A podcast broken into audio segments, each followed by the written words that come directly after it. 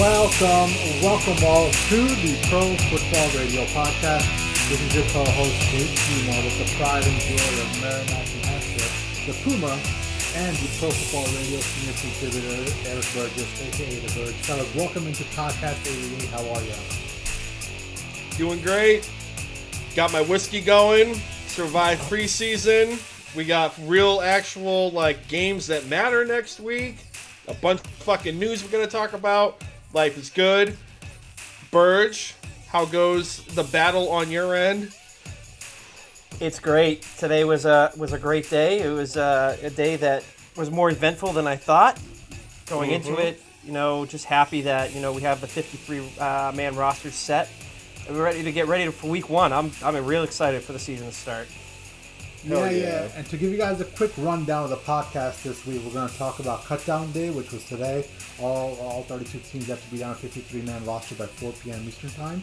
Um, the biggest name that got cut today was the uh, was Cam Newton from the New England Patriots. So we'll touch on that, what that means for the Patriots going forward, what that means for Cam Newton's career. Uh, we'll touch on the Deshaun Watson rumors. Um, a couple of different reports are out there indicating he might be traded, might not be traded. We'll see where things stand with that. And then we'll round out the uh, the podcast with a fantasy bullets with Burge segment. Um, we're gonna fire off a couple of questions, and Burge will give us his insight. But before all of that, Fuzz, just like you said, Puma, I am getting super stoked, man. Football season is right around the corner.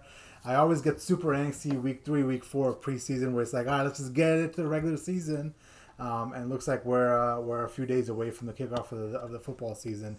Uh, actually, college football already kicked off. We've got the Buckeyes playing on Thursday night, so we're right around the corner, man. It's great. Now, before we get to football stuff, I, I, I got a question for for you you two guys. You guys are savvy on social media. Can can somebody explain to me what this like trend is right now of like multiple different colors for like sports logos and shit? What? Yeah, like I was on like the Mets page, uh, the Mets Instagram page, and there was like, what the hell is the goddamn caption? Hang on a sec. It's like Mets? it's Mr. Met with like you know in different colored like you know Mets jerseys, and like one of them is like fuchsia, and one of them's green, and one of them's purple, and it's like I'm a baseball boy or some shit. And I saw that on like the Blackhawks page right now too. Does anyone know what the hell like the point is with like th- players or mascots being in like Crayola colors of like different logos and shit like that? Puma, are you having a stroke, bro? No, I'm looking at it right now. I'll send it to you guys in the DM. Look, look at it. Check out your DMs right now. Maybe Look at Burge, you kind of know. Sounds like you know what I'm talking That's about. Like, Uh, no, I mean I? I I was honestly looking for that and I didn't see it. Did Um, someone ask for a certified lover boy? Like that, and then I saw one for the Blackhawks page, and it has like I don't know. hockey boy. Yeah, Huh. Are we officially at that age now where we don't get these kind of uh, viral trends? bro. Like I'm about to start yelling at a cloud. Like what the hell is this? we're getting old. We're getting old, man. That's that's what that says. I Hold on, let me let me. ask Oh, a it's it's Drake's album cover. That's what it Oh. God, here we go. Oh, Jesus Christ. You know- Hang on, I gotta go downstairs. I gotta Listen, get my AARP card. Not to go on a tangent here, but I absolutely hate when like teams do that. They like try to like leech off a little bit of exposure off of like the the the Kanye West Donda release or the Drake this. Bro, you're you're like you're like the New York Mets. Your brand is bigger than than Drake's brand. Chill out with that. You're not leech off of that shit. Come on. Dude, I got to be honest with you, Puma. I thought you were going at the root of the milk crate challenge when it came to I this, thought so, uh, too. I thought you were gonna say that, That's why I started laughing. But you like you know at least like no matter like as stupid as that is like at least like It's not okay, stupid. It's, a- great. it's a jacket. Well, it's Darwinism at its finest. It's it's cleaning the gene pool. Um, how people get up after looking at some of these hits, God Mm-hmm. fucking knows. Because if I took that fall, I'm breaking my hip, breaking my neck. My my wife and stepson are collecting my life insurance policy. But You guys saw the one I sent you, right? With uh, with Yeah. the Patriots. it's so funny. Ugh. Oh my god! I, I think I was telling you guys uh, at my pop's uh, business. To, you know, we get the milk deliveries and the dairy product delivery, and they, they come in those crates. And I've had like four or five people come up to me this week and be like, "Hey, can we buy those crates off of you?" And I'm like, "No, I'm not giving those crates to you." you know, like first things first. Like I don't want some sort of like you know liability issue on me. uh, if you get hurt in that regard. But on top of that, like it's just not safe. It makes no sense. What I found out was apparently like there's some sort of money involved in this. Like uh, really, yeah, people roll up with like a certain amount of money. Whoever kind of like wins that challenge, I guess, takes away all the money. Like somebody will put down five hundred dollars somebody else will put down five hundred dollars. You know, whoever kind of walks away from that endeavor, you, yeah, the guy the guy I was talking to at the store said he won a whole stack. He won a thousand dollars. You know what I'm saying? Um, between like four wow. different people. So I don't know what the rules are, but apparently money is is also involved, which which I find funny that Puma, you're not all over this. I mean, like anything, yeah, action, right? anything with no, action on the I'm planet. Not, Puma's I'm not like, setting. I'm not setting odds for Dude. dumbasses. How many? You know, over under on three and a half. You know, crates can they walk over before they fucking bounce their head off the goddamn curb? Dude, there could be a table tennis match in Turkmenistan, and you'd have some sort of action on that. Well, I didn't bet the I didn't bet the Olympics just because I wasn't driving to New Jersey every day. But but I will tell you this much: that Japan versus China, you know, uh, table tennis match we were watching, I would have put a couple of shekels down on that one. But Who was that chick that let me down? The the Japanese Allen Iverson. what was it like Fukushima or some shit? Yeah, Nagasaki and Fukushima. The fucked up thing is, it's like we're not even like tongue in cheek. I think that's what their last names were. Well, I'm pretty sure Nagasaki was not her name. I was just making a World War II joke. Dude, I don't fucking know. It's pretty goddamn close. Whatever. If we end up getting canceled, we're about to- one I eight I was was hundred. gonna say we're gonna be like Scott Zolak Yeah, here, we'll get easy. canceled here in a second. Lucky for us, our 32 listeners won't be offended. Uh, Well, well, it'll be really easy to figure out which one ske- uh, squealed, right? yeah, right. we only got like ten people to talk to, so. Yep. oh my Freddie, you son of a bitch! Oh my god. Well, speaking of the crate challenge, this morning Cameron was at the top of the crates, and Bill Belichick pushed everything underneath them and cut his Mac ass. Jones too. Mac Jones did it. Oh, Mac Yep. Jones was there as well. But the big news, Fucking if you guys, super kicked it. the big news, if you guys are here, at around 10 o'clock in the morning, um, Jim McBride of the Globe first reported that Cam Newton got cut. Uh, comes as quite a shock to all of us because we thought Cam Newton was going to be the uh, the starting quarterback for the Patriots uh, week one. So, listen, when you guys first saw it, I'm sure you guys were just as shocked as I was. What was your initial thoughts? You know, how did you, did you guys see this coming at all? I mean, I know I, I sure as hell didn't, but you know, out of all the cuts today, this was by far the biggest. So I wanted to open the discussion off with what your initial thoughts were on the Cam Newton cut. I mean, I had to log out of my uh, work, uh, my work phone and computer for a little bit, and was like, "Really? I Like Cam Newton got cut? Like Be it like, was just back like, on the cigarettes. yeah, hang on a sec. I gotta step outside. Um, but no, like in, in in all seriousness, you know, I think we all can agree, like Jay, like you said, and I think it, it- the rest of the fucking football world, for that matter, everyone thought like Cam Newton was going to be the Week One starter. We probably had our own timelines of maybe you know between Week Four and Week Seven, maybe the kid takes over. But no way was it even remotely close in my mind that like he was going to be the final cut on cut down day, and they were going to go with uh, with Mac Jones. Granted, we were talking about this on the pod. and We've talked about this offline a lot too. Mac Jones looked the part. Granted, he wasn't mm-hmm. getting a whole lot of run with the ones, but he looked the part. He was calling the protections. He was checking in and out of plays. You know, he he looked every bit the the person that they drafted. You know, fifteenth to sixteenth overall this year. Yeah, I mean, for me, I, I was downstairs in my house putting together a bike, and my fiance Chantel, she said Cam Newton got cut. I'm like, that's got to be from a fake account on Twitter. I'm like, there's there's no way that that actually happened. And then she said his name, and it wasn't Jim McBride. It was Tom Pelissero that she saw it from. I'm like, that guy's legit. So I went upstairs, flipped on the you know the talk radio Zolak and Bertrand, and I basically sat on the couch for four hours and listened to him talk about it. You know, I I think uh, if if somebody is going to tell you that they saw this coming, that he was going to be released on the final day of cutdowns, they'd be lying to you. They'd be blowing smoke up your ass. There's no way anybody saw this coming. I think at the very least, you would have expected to see Cam Newton. Okay, he, he's not starting; he's backing up. Um, you know, I, I shared what basically what you said, Puma. I mean, yeah, he didn't get a lot of reps with the ones, but when he was out there, you know, you felt like he was in command of the offense and moving the ball and, like you said, checking the change changing protections and all that. He, he, he felt it felt like he, he was an NFL quarterback as advertised from the draft. And as a Patriots fan, I'm, you know, if I wasn't excited for Week One already, I'm way more excited now. Mm-hmm. I think all three of us can agree that this was quite the shock because of all the evidence leading up to this point you know, leading up to this point, Cam Newton took all the first uh, first uh, reps with all the uh, first reps in, in, in the offseason. He took you know the first first he's up for first up for drills.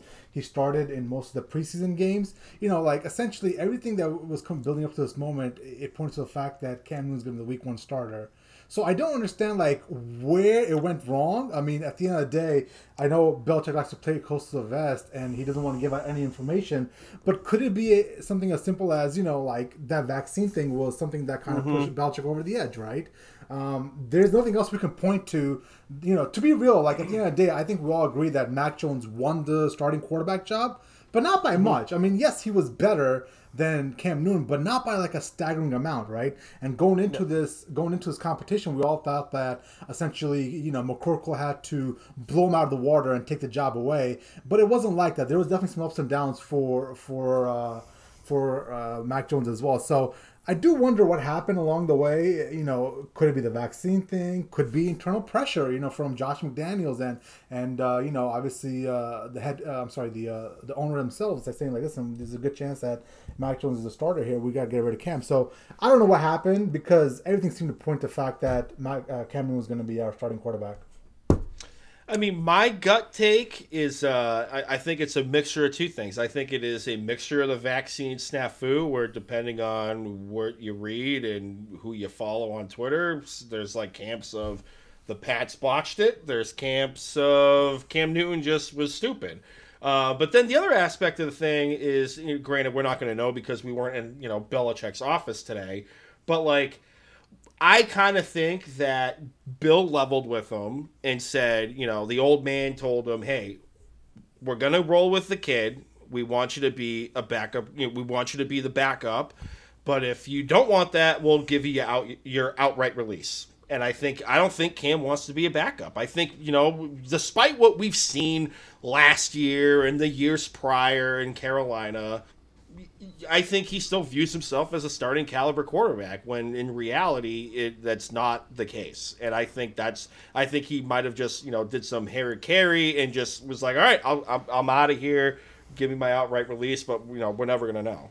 Well, from what I understand, a couple of different reports came out from prominent Boston reporters, Greg Bedard, Bedard being one of them, mm-hmm. Saying that there was actually no like decision on the part of Cam Newton. It was mm-hmm. basically Belichick saying, "This is what it is now. You're not part of the team anymore because uh, because McCorkle won the job from you." See, I hmm. I think that that's I, I heard that also uh, earlier today on Felger and Maz, and you know I kind of buy that, and and the reason I buy it is you think about this, you got Mac Jones, a rookie quarterback, coming out, going to be starting for the first time in the NFL. Do you really want to have that style, that guy who believes he's a starter, backing him up in the locker room, kind of casting that shadow over him, um, you know, in the season. I think I think what their goal was by letting Cam go was to kind of basically give Mac a clear path, not have him looking over his shoulder constantly, um, so he can focus on starting and you know continuing to get ready for the opponents each week. And that I think that that's a major part of it because I, I too thought there was a chance that given how much Bill respects Cam and how much you know you know he stuck with him last year, even though everybody was calling for you know Stidham to just play because of how bad Cam was, and you know going further and bringing him back this this offseason, it, it would make sense that he gave Cam an out, but. I think I, I, I believe what Bedard's saying, and, and, that this was a team decision, and that, that it was not in, in Cam's court at all. At all. What and, and, you know we all are kind of stunned with how how close Cam Newton and Belichick got in the past year or so. So this decision becomes even more glaring of like, oh my god, how did this happen? Do you think there was any other outside pressures playing here um, in the decision making for Bill Belichick? Do you think you know the owner might come down and say something in regards to moving on from from Cam, or is it simply you know at the end of the day, Mac Jones won the job, he's the best fit for this team, and we're gonna move forward with him? Personally, me, I, I think if you're gonna say there's any kind of pressure on Bill, it, it, it didn't come from from Robert. I think it would have come in his talks with Josh McDaniels and about what kind of offense they want to run this year. And I think that they had a hard conversation about it. And I, I think all three of us can agree that Mac is the better fit for what the Patriots try to do with their offense. And you have Cam Newton as your backup. You're basically, if he has to get in there, you're running two different offenses. And there, there's a style, there's a fit there that, that that's that's not there. I should say it's not there when you have Cam and you have Mac. You you want to if you're going to find a backup quarterback, whether it's Brian Hoyer coming back or you go out and get somebody else, you want somebody that's going to fit that style of play. And Cam uh, obviously doesn't fit that. Yeah, yeah. So moving forward, where does this lead Cam Newton? Is this basically the end of him in the NFL? There's rumblings coming out today that the Dallas Cowboys are in search of a backup quarterback. But if that's the case, then why would Cam leave New England, a system he kind of knows, exactly, go be, a, go be a backup exactly. else, right? So exactly, it seems to be pointing to the fact that Cam's career might be ended here. But do you guys think you're playing it out any other way?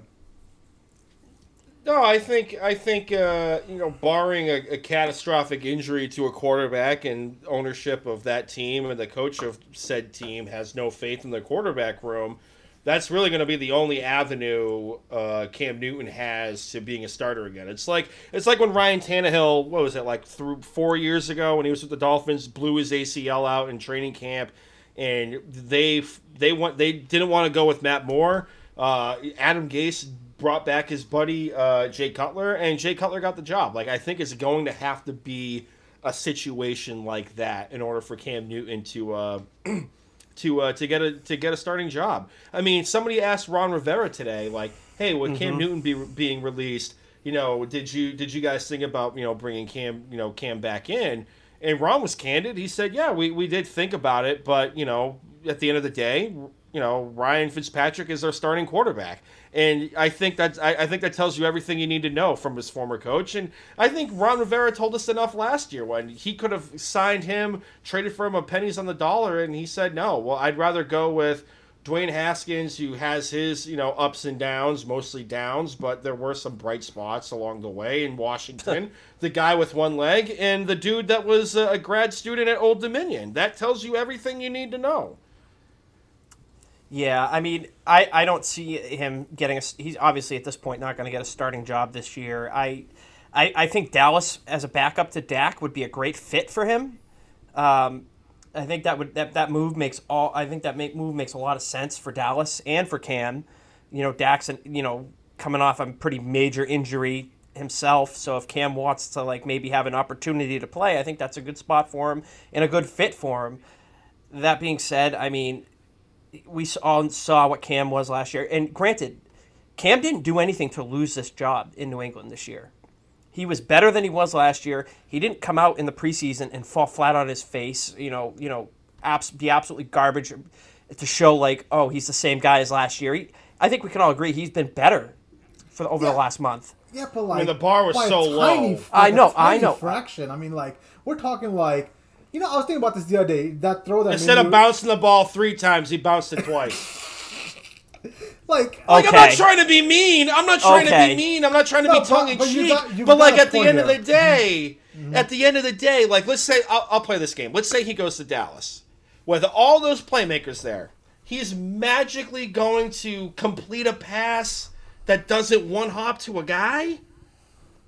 I mean, those players are going to make him look better. I think that's that's pretty easy to say, and that's that's that's if Dak gets hurt. This he's a be a backup. He'd be a guy to come in and play if he needed to play. I mean, let's be honest. I'll be honest with you right now. Like I would feel better about having Cam Newton as my backup to Mac Jones if Mac Jones gets hurt to put Cam Newton out there rather than Brian Hoyer. I mean, that's that's pretty easy to say. You not agree with me? I take. I mean, we got the man. prodigy instead. okay. the prodigy okay. instead. I mean, okay. I'll, I'll, no, but I mean, in all honesty, instead of him Brian Hoyer, man, I really. I was, I was okay. gonna say the same, and like, I was, I'm not even being a wise. Uh, bro, you there? Like, yeah. yeah go ahead. Like, c- considering the offense that you want to run, you know, Hoyer would fit that. Like in the pocket, he can kind of move enough Granted, we can all agree that his clock management skills were are atrocious, But then like Stidham, you know, we saw he, what he can do. He can he's mobile. He's got wheels. Yeah, like I would rather roll the, the, the dice with those two than you know than Cam. I just, I just, I'm just frustrated at where where this team's quarterback situation is, and this is not going to become a big, you know, Brady topic or whatever. But I was, I was thinking about that throw the other night that me and you, Birds, were going off of, right? How we were super excited about that throw he made down the seam. Jakobi Meyers didn't didn't catch it, got intercepted. But you know how excited we were about that throw. And there was a time this organization used to like rail on Brady for one of the one single bad throw after 19 great completions. And now we're at the point where we're getting excited about just one single throw. Like it just tells you just how low the bar is for Cam Newton, right? And the guy just got better by a little bit, not by a lot. And it, it says something that, uh, that that you know that McCorkle was able to beat him out in three months. That says quite a bit, and it tells you everything you should know about Cam Newton at this point in his stage of his career. I mean, I, I agree with you. I mean, Cam Newton, you know, he's taken such a beating over his over the length of his career. He's what 32, 30.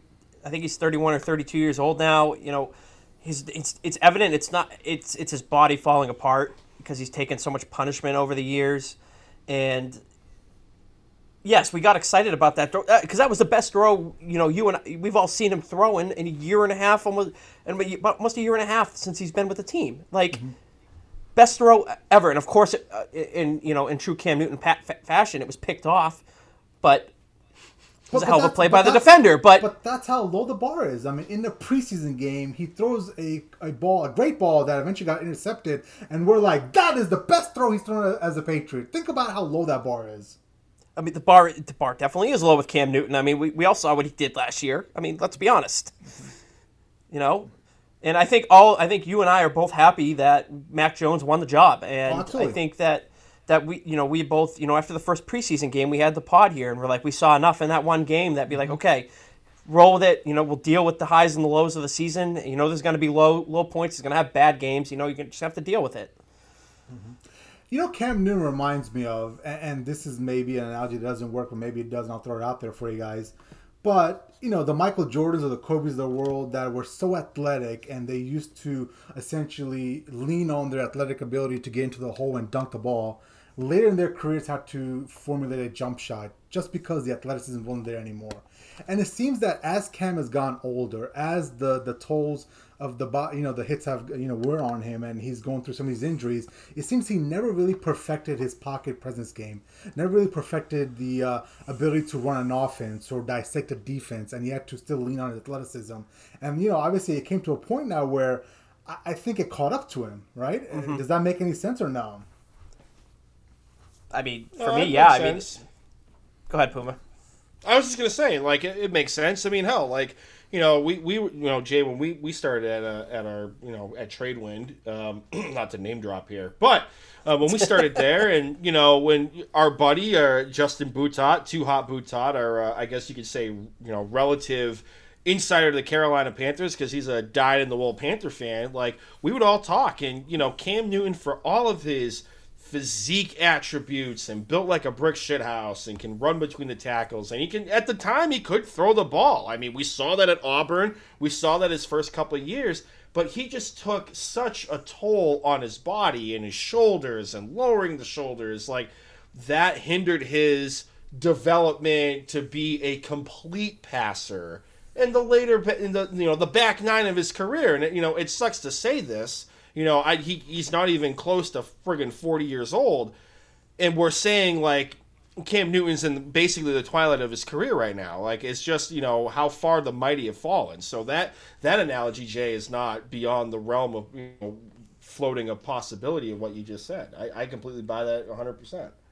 You know, and I, I, I second that. I mean, think about it, though. Like, the amount of running that he did and the amount of hits he took from, you know, running – he's almost breaking down like a running back when you think about it. You know, running backs mm-hmm. have such a mm-hmm. short lifespan in the NFL because it takes such a beating on a weekly basis. And, you know, obviously it was he's 32. He's obviously, you know, older than the average running back when they kind of break down and leave the league. But that's because he's a quarterback. So he's not always running, but he, he did it so much early on that, you know, it's it's caught up to him. And like you said, Puma, I mean, he didn't develop the the other skills needed to you know for longevity in the league. The you know the, the pocket presence. I mean, not feeling the guys coming around on him and getting out of there, and not being able to change protections at the line as well.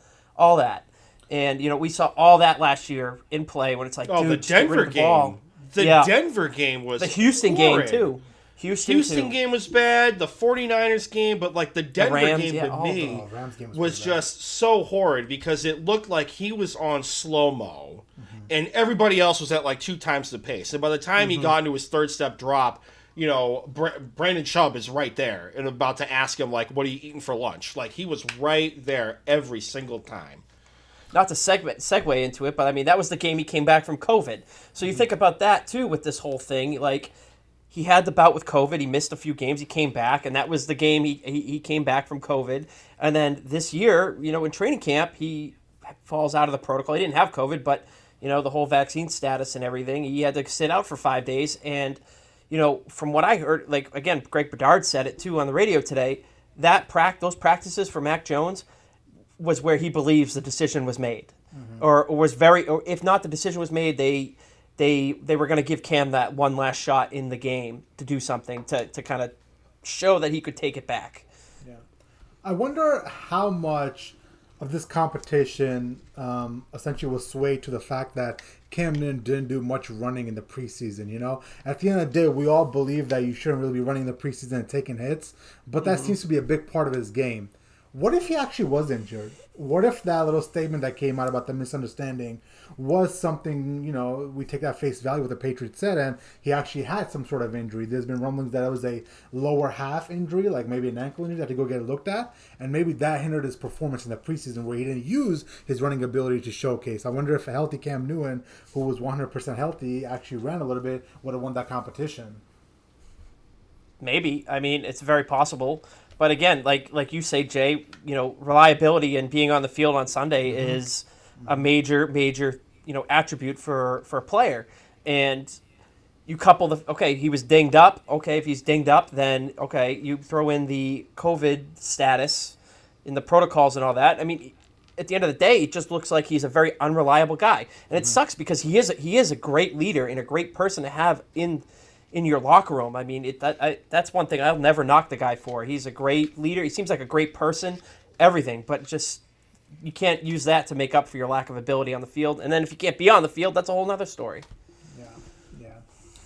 Uh, let's move it on to the uh, the Mac Jones angle of this, right? So, what do you guys expect out of Mac Jones this year? Um, you know, I I kind of put some pay, some numbers down, um, and obviously, you know, at the end of the day, you don't have to like hit these numbers exactly, but if you got in the ballpark, I'd be fairly happy with what I saw out of uh, out of McCorkle this year. So, I'm looking for at least 30 touchdowns, which I think is doable. Um, How many? it's 30, 3 0. Okay. Uh, 30 touchdowns, uh, especially the 17th game this year. Um, at least 10 interceptions or less. That's a good uh, 3 to 1 ratio for touchdowns and uh, interceptions. Somewhere in that 35 to 4,000 yards for passing. Um, and hopefully leading the team uh, to at least 10 or double digit wins. I think those are some good baseline numbers that a quarterback of his caliber that's running the Patriots system should be able to attain. I can Yeah, buy I mean- that. go ahead oh, go ahead, Bridge. No, no, no. You got the gonna- floor. I was just gonna say, yeah, I, I, I would love, I would be extremely happy if that was what we came out of the year with. I, I I'm not gonna say that he won't throw more interceptions than that. You know, through growing pains, maybe he has a bad game where he throws four. You know, I, I, I could very well see that that happens against one of these, you know, really good teams. We'll, we'll say Tampa Bay. You know, that could happen against them. Um, I, I think that they're obviously going to be a very run-heavy team. I don't think that their approach is going to change. Um, so whether or not they, they let him, you know, get him to a point where they, they let him go loose, I don't know if we'll see that uh, this year. I I think that they're going to put him in situations where the play call, the plays that they're going to call are going to be ones that are going to be high, you know, high probability, high success rates. Whether they're short passes or check downs or whatever, I think you're going to see a lot of that again this year. Yeah, I'll buy that. I was gonna go with like twenty-ish touchdowns, ten to twelve interceptions. I could buy the three thousand yard passing total. But you know, just to piggyback what off Burge said, I think they're going to be run heavy. I mean, Damien Harris looked great in the preseason. Stevenson looked great in the preseason too. I think they're going to lean on the run. I think they're going to try to get uh, Jonnu Smith involved in the running game a little bit too, mm-hmm. with a couple of end arounds and stuff. I, I think, you know, he's going to be vultured a bit by this running game, but you know, twenty touchdowns, twelve interceptions for a rookie, I can live with that. Well, that's kind of, that's awfully low, Puma. Twenty touchdowns to twelve interceptions. Yeah, like 10 to 12. Again, like you factor in the vulture factor, maybe on the goal line, he might, you know, Mac Jones might rush in, fall forward for one. You get Stevenson, Damien Harris. Yeah. You know, so, something like so that. Just, just for reference, Jay, like looking at back at what Brady did, we'll say his last five years in New England. Mm-hmm. I mean, you're talking 28, 32, 29, and 24 touchdowns in those seasons. Mm-hmm. Even the years that they went and won the Super Bowl you know, and you know you got games where he's throwing right around. He's obviously over the four thousand yard mark um, on that. So obviously you add in the extra game, those numbers are going to be a little bit higher. Uh, the thirty touchdown mark, I think that might be a little high. Um, but if I can get 10, 10 to twelve interceptions out of him, I'll be I'll be thrilled. Yeah. Yeah, and listen, it's, it's going to come down to how good is the team around him, and this obviously leads into the national conversation, the, the natural conversation about Stephon Gilmore, right? I mean, the, the mm-hmm. other bit of news that came out today was he was put on a PUP list. Uh, we should keep him out for at least six weeks. He'll be back. Uh, he'll play what about 11 games this year, get seven million dollars. Uh, but I mean, I, I think you know we've talked about this a couple times now, and it's starting to become really concerning that Stephon Gilmore isn't out there. He essentially is going to be their best player this year for at least half the year. Um, so I, I, I still don't understand why he's not there. I don't know why they're what the snag is. Uh, you know, it makes no sense for the Patriots to spend so much damn money this offseason and still try to nickel and dime Stephon Gilmore. So I think it's imperative to try to knock this out as soon as possible. They're going to need him, especially with the brand of football they want to play this year. Good, sound defense, running the ball, and usually a good, strong corner usually helps that game plan. Yeah, I mean, I think I think uh, with Gilmore being out, I think that I you know, this was floated around again on the radio today. I did listen to a lot of talk radio today, more than I've listened to probably in the last two months. Um, I think that there's a there might be a connection between the whole Cam Newton thing and the Gilmore uh, to pup, and the, the reasoning for that is with Cam Newton in there, you are 100% relying on your defense to hold a team to, you know, 13 to 17 points to win the game and the, obviously that would be a, a, like almost a ceiling with a Cam Newton led offense. With Mac Jones, you have a higher ceiling as to what that offense can produce uh, in terms of points. And obviously Gilmore being out for six weeks, your defense you know is that much worse. And I think they're gonna they're they're going into this season with the mindset that their offense is gonna have to do a bit more than they originally thought. Um, in terms of the contract with Gilmore, I'd be curious to know, and we'll, we'll probably never find any of this out. How much of this is the team? How much is this is Gilmore? Is Gilmore holding out for a multi-year contract extension, and the Patriots may not want to give that to him? Mm-hmm. You know that that could be playing playing a factor here too. Obviously, we're all on board. Pay him more for this year, and then you know whatever happens after this year, so be it. But if they if he's holding out for some sort of long term extension here, that I think that plays a major factor as to why something didn't get done. Yeah, yeah. Um, actually, I got a little bit of breaking news in regards to where Cam Newton is signing. Looks like uh, I saw this report on Twitter that looks like he's gonna go and play for the Bishop Sycamore School next year. got him. oh man! Oh, for those man. of you that don't know, uh, the Bishop Sycamore High School, whatever, uh, they were showcased on ESPN against what was it, IMG Academy, know, like a showcase mm-hmm. high school game on ESPN, and uh, that was like a fake football team. Like they were lauding having five star recruits and all this nonsense, and slowly the last couple of days, it has come out that they, it was uh, the Milli Vanilli of high school football teams. So yeah, maybe Cam Newton and Kelvin Benjamin, like NFL memes put up there, uh, would be able to tag team and bring that team to a championship. well, it seems like the uh, the address listed on the school was like some random apartment complex in Columbus, Ohio. Uh, looks like their head coach was an ex convict. Um, on top of that, like all the players on the team that were supposed to be high school players were junior college players. And I think Was Joe Exotic the general manager? I think the absolute funniest thing about this whole thing is the fact that JUCO players got absolutely ran by high school players. Like nobody Yep. bring up the fact that it was 55-0 when a bunch of high schoolers took out junior college players, man. So it just goes to show you um, what a well well machine team can do. I can see Netflix special right now. It's gonna be Mm-hmm. great. There's a fire festival high school edition. Oh yeah. Oh, man, interesting stuff.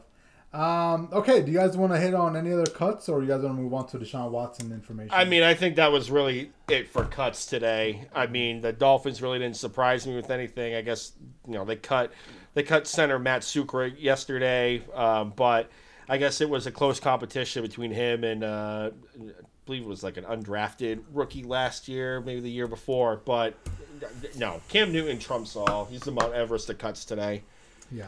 Just just one thing I want to bring up real quick. Um, the there was a corner by the Chicago Bears. Desmond Trufant was released today. He signed a one year deal with them earlier this year. Um, hadn't really shown up much in the uh, in the preseason or training camp because his uh, his father had passed away. So he ended up getting released. Um, I just wanted to say, in terms of the Patriots, one name to keep an eye on for them to kind of show up the cornerback depth. They did have Desmond Trufant in for a visit back in March. So that's just something to keep an eye on. Maybe they uh, they they look to bring somebody like that in. You know, with Gilmore being out, obviously we're we have big concerns about the Patriots secondary going into the season, and I think he could be a fit. Yeah, absolutely. All right, let's move on to the latest on Deshaun Watson saga. A couple of reports came out over the weekend suggesting that the uh, the Miami Dolphins and the Carolina Panthers were in the mix for a trade to happen. Um, it- as the weekend progressed, looks like the Miami Dolphins became the front runners. However, today Ian Rapoport said that general manager Nick Caserio decided he won't trade him and uh, essentially keep him on the roster. So, with you being the resident Dolphins fan, Puma, would you like Deshaun Watson on your team, and what's your thoughts on the latest information coming out? I mean, I from a talent perspective, yeah, I'd love Deshaun Watson on my team. The the fact of the matter is, is there's still 22 civil cases that need to be adjudicated, plus an FBI investigation, plus an investigation by the Houston Police Department about uh, sexual assault and battery and whatnot.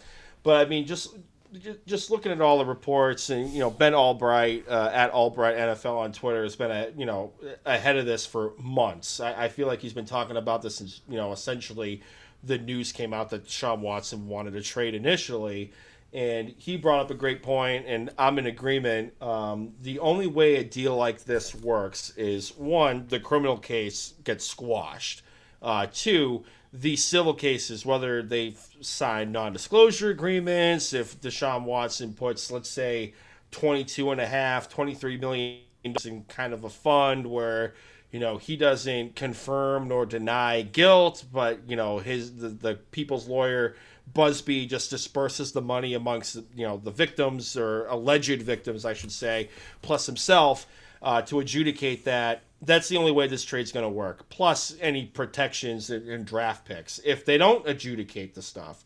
But I mean, he's made it known that Watson wants to go down to South Florida. He wants to go to Miami. He wants to be back with his buddy Will Fuller. We saw what the Fuller, you know, Watson relationship looks like. I would love that on my team, not only just from like a fantasy perspective, but in real life football. Like you look at this team, you know, Deshaun Watson's mobile. He he has no qualms throwing the football down the field. He's got speed that kills on the outside with you know DeVante Parker when he's healthy, uh, Will Fuller especially when he's healthy, Preston Williams who I think is going to have a big year this year coming off of the ACL injury the year prior. Um, no, I would absolutely love this, but whether or not Stephen Ross kind of gets in the way of things, that's a whole other fucking ball game. Hey, well, I saw a report today that came out that uh, Stephen Ross really wants to, to trade for Deshaun Watson. I don't know if you guys saw that it came from uh, from uh, Mike Florio, your Karen Florio. We'll, we'll use him by his Karen appropriate name Florio, on we do pod. not have his name. Yep. He came out and said he's got a source that he really wants that Stephen Ross really wants to uh, trade for the Texans quarterback. So that's something to keep an eye on. Well, I think I saw somewhere later on that the, the Dolphins came out and rebutted that statement by uh, Karen Florio, saying that essentially something to the tune of "We're happy with who we have on the roster right now." And then I think uh, Brian Flores also said something to something to to the tune of, you know, we want high character guys on the roster, and that seems to be in direct, you know, contradiction of what uh, Deshaun Watson is at the moment. Yeah, Leave it to I Karen mean, these Florio. guys were. Yeah, and, and I was gonna say like these guys, especially Chris Grier and, and Brian Flores. You know, God bless them. They are the uh, master smoke screeners. If we haven't seen that enough, the last couple of drafts uh, that these two guys have had, and you know, it, Allbright, he was uh, he was saying this, and this has been kind of corroborated by you know Pauline from uh, Pro Football Network as well too, that the Tua pick was a man that was a ownership pick. That was a Stephen Ross pick. The the coaches and the general manager were not on board with Tua. They thought that he had hesitation, you know, pulling the trigger on the deep ball. Deshaun Watson clearly does not have hesitation uncorking the cannon, putting the ball down the field. Um, you know, it, again, like it kind of comes down to questions that we as fans have always asked. Is it the quarterback in Alabama that's really making the system thrive, or is it the fact that you're throwing to track stars at wide receivers and the system itself that makes this quarterback thrive? That's always been the question with Alabama, and you could say that about other colleges too. Um, so I'm not just bashing Alabama here, but it's been reported that Tua was not a coach pick. So if the coaches have their way and they don't want to lose the locker room, like yeah, they're gonna you know give some lip service. I'm not saying Flores is doing that, but let's just play the game if he is. He's gonna give some lip service. They're gonna drive. They're gonna wait for the price to come down. I think you know if you also think of it this way too, looking at the CBA, yeah, they can have Deshaun Watson inactive and still pay him, but unless the NFL you know office unless Roger Goodell grants them an exemption. I think they can only do that for six weeks max. Like at some point, he is going to have to be active on the roster, or or they're going to have to get an exemption, or they trade him by that point. So this isn't a you know they had to trade him today. This this can still be a developing story. They could still wait for that price to come down, and at some point, Caserio and company like they're they're going to come to grips with reality and they're just going to have to take the best deal that they can. And Deshaun Watson has that no trade clause. So he's kind of in the driver's seat to an extent, which is the opposite of what I said at the beginning of the year. I understand that, but that's where we're at in life right now. What a mess. It is a shit show. It is a shit show, especially when like you know I I had I faced the music. I'll I'll make no bones about it. I was on Twitter and on the pod saying you know come hell or high water, like there's no way Houston's gonna get rid of Deshaun Watson. And then you have the sexual assault cases that come out, and then you have this stuff, and you know at some point you gotta face facts. You gotta come into grips with reality, and this is where we're at right now. That's okay, Puma, but that's what this is all about. It's about taking the latest information and formulating new opinions on it. You know, some of us just like to blindly follow Bella Fraud, but you know, other, other other of us, we just like to you know take the information we have and formulate new opinions. That's that's the essence of intelligence. Here we go. ding ding ding ding ding. Get the popcorn out. I'm just... Oh, Bud, you doing good? My, my, sil- my silence should tell you how I feel about that. I mean, I wasn't trying to take a shot at anybody. I was just admitting myself no. for myself. Jay Jay Jay took it a step further. I know, Plume. I got you. I expect it. I expect it out of him. Uh, okay, cool, cool. Um, do you guys have anything else to add to that, or do you guys want to move on to the uh, the fantasy section? I mean, what do you guys think? Do you guys think he gets moved? Do you think they get Houston gets an exemption? I mean, I laid out the case. What do you guys think? I think I think that he's going to end up on the exempt list at some point. point, and it- there's going to be something that's going to come down. He's not moving. I think, I think Houston would be dumb to move him at this point when his value is the absolute lowest, and I I just I have a hard time thinking that with all these these accusations open against him, not resolved, that he doesn't end up on the. You know, the gets an exemption for this because I, I I'd be I'd be stunned. We'll, we'll just call it that. Yeah, I mean, I mean, I think you you have a good point here, Burge, in regards to the fact that his value is so low right now. Now, let's say he takes the next six, seven months away from football, clears up all his legal issues, and who's to say next year around, I don't know, March or April, we have this discussion again, right? I mean, at that point, everything's cleared up. He still doesn't want to play for the Texans, and he's still only, what, 25, 26? So, you know, his, his value will be sky high at that point. So, if I'm the Texans, you know, I basically just shelf him, tell him, hey, just take the year off, go home, don't come to the facility. Uh, put him on the example. So, what do you guys, whatever they want to do, and roll with Tyrod Taylor and see see how the uh, the season goes. You know, it's not going to be a good season anyways. Might as well have a throwaway year, rebuild your offense and your roster, and then just Get some fucking in. draft picks back. Yeah, and then just cash Yeah. in, just cash in Deshaun Watson for as many picks as possible the next two years, and you'll be set. And fun Yep. fact too, fun fact too. This has been reported. Uh, the PFN, the Pro Football Network guys are fucking great, um, but they've been reporting too that you know Tua would not be involved in a trade to Houston. Like they would possibly be able to keep Tua, send a couple of defensive guys, draft picks, and get Deshaun Watson. So you still have that kind of a you know binky of hey, like Watson can't play, we still got Tua, and then you have Jacoby Brissett as the backup quarterback too. Yeah. Listen, as a, as a selfish Patriots fan, I, I want nothing to do with Deshaun Watson in the AFC East. Like, I'm not I'm not trying to be an ass here to you, Burge, but if we somehow ended up with Deshaun Watson in our division with the Dolphins and Josh Allen with the Bills, like we would never win the division again. Like I, I, for the next ten years, there's no way in hell. Like we, I we believe in Mac Jones, but he's not to be able to get to that elite, you know, quarterback level to take down those two on a consistent basis. So, as a selfish Patriots fan, I wish nothing more than you know not having Deshaun Watson go to the, the Dolphins. I don't. Yeah, I, I obviously don't want to see that either, and it would it wouldn't be fun. It would be it, actually it, it, it depends what your definition of fun is because you'd have some pretty competitive games going in the division every year, and I know we've had this debate multiple times off air about how like the Patriots games in the past, a lot of them for me, you know. They, why am I going to watch this game? The Patriots are just going to blow the Dolphins out, or they're going to blow the Bills out, or they're going to blow the Oh, Jets out. so it's like, much fun. You know, so you know, much fun. you know, I it's like I am I gonna really invest four hours into watching a non-competitive game? I mean, I know what the result's gonna be. I'll just watch the highlights.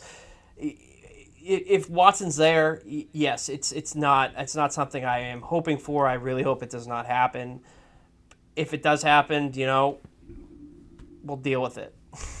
Burge, I cannot convey to you the amount of fun I had knowing before the game started we were going to crush the Dolphins and then texting Puma after every quarter and just like rubbing it in even more. Like, I, I don't know what is fun for Yeah, you. but welcome for to the me- back of the bus, I will say asshole. For me, when we were up by 50 points, oh god, that was so much goddamn fun. Welcome to the back of the bus. I'll be honest, watching the Patriots blow out the Buffalo Bills always did make Oh, me very very happy. That was always very enjoyable. But the other the other two I just didn't care because they were just bleh. I mean, I try to tell myself back in you know in the heyday that like I shouldn't take this for granted because we literally at this point of the season would be like, all right, so we're gonna win twelve games. It all comes down to are we gonna win that big game against the Colts or the Chiefs? Or the one seed, two seeds, where are we gonna land? I mean, that, that was basically the thought process going in, and now we're like, damn. Did you see that throw by Cam Newton? Whoa! See, see, Welcome see that's why to the back of the bus. The back of the bus. see that's that's why I'm not I'm not a spoiled fan. I did Oh, not take it. I did not take it for we granted. Here I did enjoy it. I, I knew it was going to end, and I enjoyed every minute of it, regardless of whether I actually watched it or not when they were blowing teams out. I did not take any of that for granted at all. Hmm. Because I knew when the time came, we were going to be where we are now. What was it? Uh, was it Brady only lost to the Bills like what three times? Here yeah, he, he he owned them. He Yeah, so absolutely lost owned to- them. He lost them three times, and we've lost the Bills twice since he left in a year. I mean, Mm-hmm. that's just that's good. like Puba said, back of the bus. hey, hey, during when Brady was here, the Dolphins were the, The biggest back test. Of the bus. Back of the Dolphins- bus. Puma's Dolphins were the biggest test. They always Yeah. they, they always found a way to win in Miami. yeah, yeah. Uh, the good old days. Ah, to see what are you gonna do? What are you gonna do? Uh, let's move on to some fanny, uh, fa- fantasy question. I almost said fanny. I don't know why. I was gonna say, we talking about ass now. I'm, I'm a married man. I'll leave You that calling to me you, an ass? Jay. I mean, All you're right. stubborn like one, Burge. I'll give you that. Oh god. hey, that's coming all from an ass myself, so that's You that's all are exactly. We all are. I'm a, we wouldn't I'm be good at what we did if we monument of a weren't. Donkey. Oh yeah. The uh, popular segment sweeping the nation, Fantasy Bulls with Burge, has returned for the upcoming Let's NFL go. season. But Puma, you had a couple questions for Burge. Yeah, uh, my main question as our you know fantasy football expert wears you know Burge wears a lot of hats around here. Our uh, senior insider and the fantasy contributor. Uh, so Burge, you've had a couple of drafts so far. You do a dynasty league. Let's talk about season long a little bit. What are who are the players that you are targeting a lot? Let's say like the you know later rounds. We're not going to talk about Christian McCaffrey Yeah. or or Dalvin Cook or anything like that. Like late round guys, air quote sleepers, if those things still exist. And who are players that you are fading slash avoiding like the plague? So I'll start with with, with some quarterbacks here. Um, one guy that I am in love with this year. I've got him in a couple of my leagues. I, I I'm really high on Jameis Winston down in New Orleans once he won the job down there. I, I, I really think that him with Sean Payton, um, they've looked good in the preseason, even without Michael Thomas down there. I, I think that he, he, he has a chance to be, be a really good fantasy quarterback. You know, even you know in the midst of his 30 interception season, uh, you know a few years ago, he still was a very serviceable quarterback. And you know, for me, if with quarterbacks, you know, you get outside of the top, you know, four or five guys, it's it's all really the same down there. Um, so uh, I've been targeting Winston at quarterback. Um, you know, in terms of fading guys in uh, for the quarterbacks, one one that I'm I'm concerned about, and to be honest, I took him because he was in you know the kind of the best available guy left at that point uh, was Jalen Hurts. I'm not huge on Philly this year. I think that they are going to be a bad team, but while while I'm fading him, he does have a little bit of rushing upside. But I just I the surrounding cast down there, I just I, I'm I'm really nervous about that. Um, you know, down there in uh, in Philly. Terms of running backs, guys that I have you know really liked going into this, guys like. Uh, like Javonte Williams in, in Denver, you know, if you can get Melvin Gordon to handcuff him there, I think by the end of the year, Javonte Williams will be the guy there. Um, you know, obviously I was big on this guy last year, and I'm big on him again. His name is Chase Edmonds in Arizona. You know, no more Kenyan Drake there. They did bring in James Conner, but it seems like they're going to be giving Chase Edmonds a lot of looks uh, down there in Arizona. And then another guy, uh, Trey Sermon in San Francisco. You know, they're so such a run heavy team there in, in San Francisco. Go Buckeyes. Raheem Mostert. Yep. So Raheem Mostert's an injury away from, you know, again, being out for an extended period of time. And, you know, I, I just really like, you know, even with Raheem Mostert there, Trey Sermon's going to get his looks. So, you know, you, you could have a diamond in the rough if, if Mostert goes down. Uh, wide receivers, guys I like. Uh, Bryan Edwards out of Oakland. Uh, I'm sorry, geez, I'm still doing that. Out of Las it's Vegas. still Oakland to me. Don't worry about it. Yeah, out of Las Vegas, I think he's got he's you know reports are out that he's he's kind of being winning the uh, number two receiver spot there. They're a very pass happy offense, so he's going to get his looks you know along with Darren Waller and um, Henry Ruggs. So he's he's a he's a big target of mine later in drafts. Um, you know, Puma, we talked before this about the Jacksonville receivers, uh, Laviska Shenault, DJ Chark. You know, with obviously having an actual quarterback down there now, Trevor Lawrence, they have a chance to pop. Um, I will say I will have a little bit of uh, reserve on this because of Urban Meyer. I don't trust him down there in in Jacksonville. So, but at the same time, you know, they're going to be on the field. They're going to be getting looks from Trevor Lawrence, who is an absolute. He's going to be probably one of the best, if not the best rookie at quarterback out of this class this year. You know, as it stands now. So you know, those guys are, are guys that I'm looking at in terms of fading the receivers. Uh, Kenny Golladay's one, especially in PB, PPR because of the quarterback situation there. Um, you know, I, I, you know, Juju Smith-Schuster is one I'll fade. You know, I won't even go near him. You know, you saw we saw the video of him doing freaking the crate challenge. You know, uh, doing all that. It's just like, dude, stay away from me. And um, you know, I just I, he's just a guy I've I've stayed away with, from for a long time. Mm-hmm. Tight ends, a big one. Big guys I think could break out this year, have good years in fantasy. Logan Thomas with Washington. Talk about it. Yeah, yeah. You know, I mean, he's he was good at the end of last year, and you know, with uh, you know Ryan Fitzpatrick, he slings the ball around. He could be big. Another guy is uh, T.J. Hockenson if he can stay healthy in Detroit. Detroit has no other real weapons on the roster outside of Tyrell Williams that are proven NFL talent. So I think he could be good. Also, you know, the fourth overall pick, Kyle Pitts down in uh, in Atlanta. No more Julio Jones there. He has a chance to be the you know the next Travis Kelce in the league. So that, that's that's kind of where I sit now. I, I I was big on Irv Smith uh, going into this season, but obviously news came out that he uh, he had meniscus surgery. So you, if you're going to take him, he's going to be more of a flyer because you're going to have to sit and wait for for a guy like him. Yeah. Um, I think Jakobi Meyers could be a really good deep sleeper, man. A lot of people He might very well him. could. I mean, Absolutely, I I did target him in a few of my drafts as well. Yeah, I mean, at this moment, he's the best, you know, wide receiver out of that room. It seems like Nelson Agholor, you know, and Kendrick Bourne are having some serious issues catching the ball. Mm-hmm. Um, so I, would- really consider taking Jakobi Meyers like as wide receiver three or something like that. Um, I think he could be a he could be like their next Edelman, so to speak. Not as good, but maybe as good. Who knows? But he's going to be their possession receiver. He's going to get a lot of targets and a lot of catches out of it. So if you have PPR league, absolutely take a flyer on him. Yeah. What's your thoughts on Giovani Bernard down at Tampa Bay? I mean, looks like Brady finally got his third down back, James White esque, you know, catch out of the backfield back. What's your thoughts on him and his fantasy um, projections?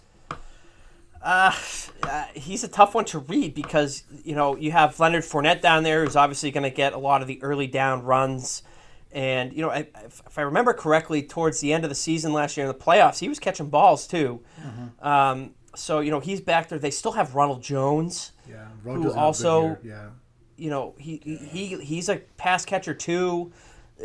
If I'm gonna take like you're talking like really late in the draft, take a flyer on a guy, I would uh, you know anybody on Tampa you could take a flyer on and you know feel you know decent that there's a decent chance that he could break out just because of the situation down there. Yeah. Okay, okay. Um, any sort of um, do's and don'ts for my first ever keeper league? Uh, we had uh, a little bit of discussions off, uh, you know, off the podcast about, you know, what I should do and shouldn't do. But any sort of last minute, um, you know, advice for the first time, first timer in the keeper league? So you you, you had a keeper and um, Yep. how how remind me how you uh, how how you determine how you keep the player. So essentially, from what I understand, it's like let's say I took um, somebody in the sixth round last year. I wanted to keep him. Then this year I'd give up a fifth round pick for him. Okay, and I remember you, you we, we talked about this, you you're keeping Yeah. Diggs right? Yeah, I got Diggs that in was- the sixth round. So essentially, I'll give a fifth round for him this year. That's But a money- money- I mean, that's, money that's great value, right? I mean, at the end of the day, I got a wide receiver one um, real, real late, right? Yep. My, so my advice on for this with you is obviously draft like you would normally, especially early in the draft. So don't don't go reaching for anybody early in the draft. Yeah. Um, but towards the end, if you think there are guys that are left that have a chance to really pop, take the flyer on them because those leagues are you know traditionally won because you can keep a guy that you got late in a draft. I'm in a draft. I'm in a league that you keep the guy where you where you uh, where you drafted him the year before. So like for me this year, I drafted Davante Adams in the third round last year. Yeah. He ended up being the best best receiver last year. So I got to keep him in the third round. So that's insane value for a guy who, probably was going to go in the first round. Um, you know, there were guy, there was a guy who took um, Antonio Gibson, I think, in like the eighth or the ninth round. So that that's a great that's a great keeper as well. Um, but yeah, my advice to you would be to find guys like in the middle to late draft Yeah. that you can kind of take that have a really good chance to pop, and then you know you get one of those guys, those studs that that pops late in the draft, and you can keep them late. It can make you know make your next year money. Oh wow, look at that! So thinking a couple steps ahead, staying ahead of the curve, and already looking to next year, huh? Yep. That's That's what you call connect four, not check. Okay. Okay. I was Puma I was setting him up. God damn it! Sorry. I didn't think that was a Connect Four move. you bastards. Shutting up. connect I mean, not I feel check. like we, be- I feel like we behaved relatively well this. I think we did good. so- I think we good. I I, thought we think we did did good. good. You know, there's not. By we, I there's mean you, Jay. Listen, I'm gonna listen, fight. listen. At the, at the end of the day, man, listen. I part of me selfishly also wanted this Mac Jones thing to happen just because I'm tired of the excuses. I'm just tired of the well. We gotta wait till he gets Mac up and ready. We gotta wait for four years from now. We've gotta wait when the Nobody has said four years. Get out of here with that. We've got to wait for the sun and the moon to align, and at that point, maybe we can evaluate uh, Bill Belichick's Bill Belichick's career. But I feel like this move today has kind of fast tracked that. I know in your mind you're giving him year seven or whatever it was, Burge. But uh, most of uh, most of us in America are like, all right, this is it. He's got his team. He spent 150 million dollars in the offseason. Eh, For the most part, the team has been built well. Let's see what you got, Belichick. Let's see what you got, Bella Fraud. I mean, I was just gonna say, All right, I'm proud you kind of went through like the five, the five stages of grief. Uh, you know, on draft day, you were super quiet. I thought you were just gonna start driving home. He was I pissed. thought I was gonna have to. I thought I was was gonna have to bring you back to LaGuardia. Um, and now you've come around to being like, you know, Mac Jones is my guy, my guy. Well, listen, listen, So- Puma. Like, I, I don't want to become that hate, like hate my own team guy. You know what I'm saying? Like, that's that's a hard pill to swallow for three years. I might as well get on board with this now. And, and to be real, to be 100 percent, Mac Jones compared to like like let's say uh, a Justin Fields or a Trevor Lawrence, like I don't think it's even a, a, a discussion, right? It's only the fact that we saw him go up against Cam Newton is why we're all like, you know what, the kid be all right. He played marginally better than Cam Newton. It's just because Hey. of who is ahead of of Mac Jones. I guarantee you, if somebody like obviously you know Tom Brady's a ridiculous you know um, example here, but let's say somebody in the middle of the road like. Yeah, let's say Kirk Cousins is ahead of Mac, Mac Jones would be like, "Oh my God, this is ridiculous." You know what I'm saying? It's just, it's just who was in front of McCorkle, and that was Cam Newton. Hey, Justin Fields couldn't even beat out Andy Dalton. Come Well, on now. because the Bears don't know what they're doing. Yeah. Uh, the oh, Bears are gonna- okay, the Bears are gonna okay. that kid. Okay. I, I will say we had this Okay. conversation off uh, offline as well, but it's early. But I swear to God, Zach Wilson, man, I haven't I haven't come around on a Jets quarterback this hard, this quick, ever before. I mean, I, I was so out on Zach Wilson before the draft, but seeing some of the throws he can make, just like the pure raw talent, is eye popping. Like uh, uh, those highlights are, are pretty impressive. So Jay, you gonna get a, uh ticket on the Mormon Missile for uh, offensive rookie of the year? I think I'm still. Oh, why don't you go- throw? Why don't we throw out MVP vote? MVP bets. Come on now. That's what we've all been doing because of good throws in the preseason. Let's go. Oh, when's the Hey, last hey, time? MVP. don't be in your feelings. Don't be in your feelings. I gave you Yeah. a twenty-five dollar free bet you bought, so we're gonna do booze. I don't want to hear shit out of you. For Oh, let's get the let's get the know- bet on record. Get the bet on record. Yeah, ahead, that's Puma. that's what I'm getting to. That's what I'm getting to, man. That's what I'm Yeah, getting to, man. yeah. Hang You seem to be all talk and no walk, Burge. I don't So- gamble so- money on sports. It's not your money. that's it It's is. I was. I was going to give you 25 bucks, but that's beside the point. So, for the 32 listeners that listen and really it's, you know, our boy Freddie that listens to it 32 times. Um, so Freddie, what we're doing is so we have a bet going based on the Bills uh, game last week. Uh, so what we're doing is whoever gets the most MVP uh, MVP votes between Josh Allen and uh, Pat Mahomes. If Josh Allen gets more MVP votes than Mahomes, Burge has to get me a bottle of whiskey. Now let's set the bar at like forty-five bucks. All right, like nothing more than forty-five. Okay. Now, if vice versa happens, I have to get Burge a bottle of his choice, drink of choice, which I believe is rum, if I'm correct. Yep. Yep. So, you know, we'll, we'll put some booze in the line. But the booze came into effect after Burge balked at my $25 free PFR bet, uh, where he I don't- won't even gamble your hard-earned money. I'm not Oh, gambling your money. goodness. This You guy. gamble enough. You Okay, gamble you make it sound like you make it sound like I'm betting the mortgage. Hang on, let me go get my let me go get my wife. Hang on a sec. This is, this is so. It, what you're saying, Burge, is you're trying to provide a service to Puma. You're trying to curtail his his gambling habits. Is that what you're saying? Yes, uh, you know, I mean, I mean, his his gambling yeah, and his drinking habits, his oh, gambling here and his go. drinking habits. You know, I mean, Here we go. I, I want to save Made him some money. like you know, at the Day very worst, I'm going to save him some money. I'm going to save him some money and give him a bottle of whiskey, so he doesn't have to go out and buy it himself. this fucking guy. What a guy! I never thought of it that way. I'm such a good guy. I mean, I you know, I can't deny it. You know. This dude, I'm a. You're lucky we're doing this over like clean feed and Skype, right? Smack the shit out of you. Woo! Chantel won't have to hit you. I'll hit you tonight. Oh, she'll she'll she'll appreciate that. Uh-huh. She, you can tell Chantel she can take a break. She can take a break. She can ice her hands. She can get it ready for tomorrow. Can- Is, uh, is, is Chantel is Chantel bracing for the NFL season? I think she's Are happy that Cam. She's happy Cam Newton's gone. She's happy yeah, for she's happy Jones. she don't have to hear you yell. Oh, she's gonna hear me yell either way. Don't worry. As long as I don't wake up Parker, I'm good. So instead of waking up Parker five times a game, it got cut down to three. Well, he's gonna be watching with me this year. He's a little older now, yeah, so he can. Uh, he's a little bit bigger. gonna- that's right. That's if right. I could get a Mac Jones uh, onesie for him, I w- if I can find it, I'll get it for him. Oh boy. Alrighty. Oh man. All right, you guys want to call it a podcast? We're 65 minutes in. I think Real we're quick, I just want didn't have to. I just want to. I just want to give a little preview of what I'm gonna bring uh, during the season. Um. I am gonna. I'm gonna introduce a new segment here. It's gonna be called Parker's Picks. So the games that we uh, we agree to, you know, are the biggest games of the year. The you know uh, biggest games of the week. The following week on the podcast, I'm gonna have him make his picks for the game to go along with ours, so we can see if he's better than us. He's gonna be better than Jay. That's easy to do.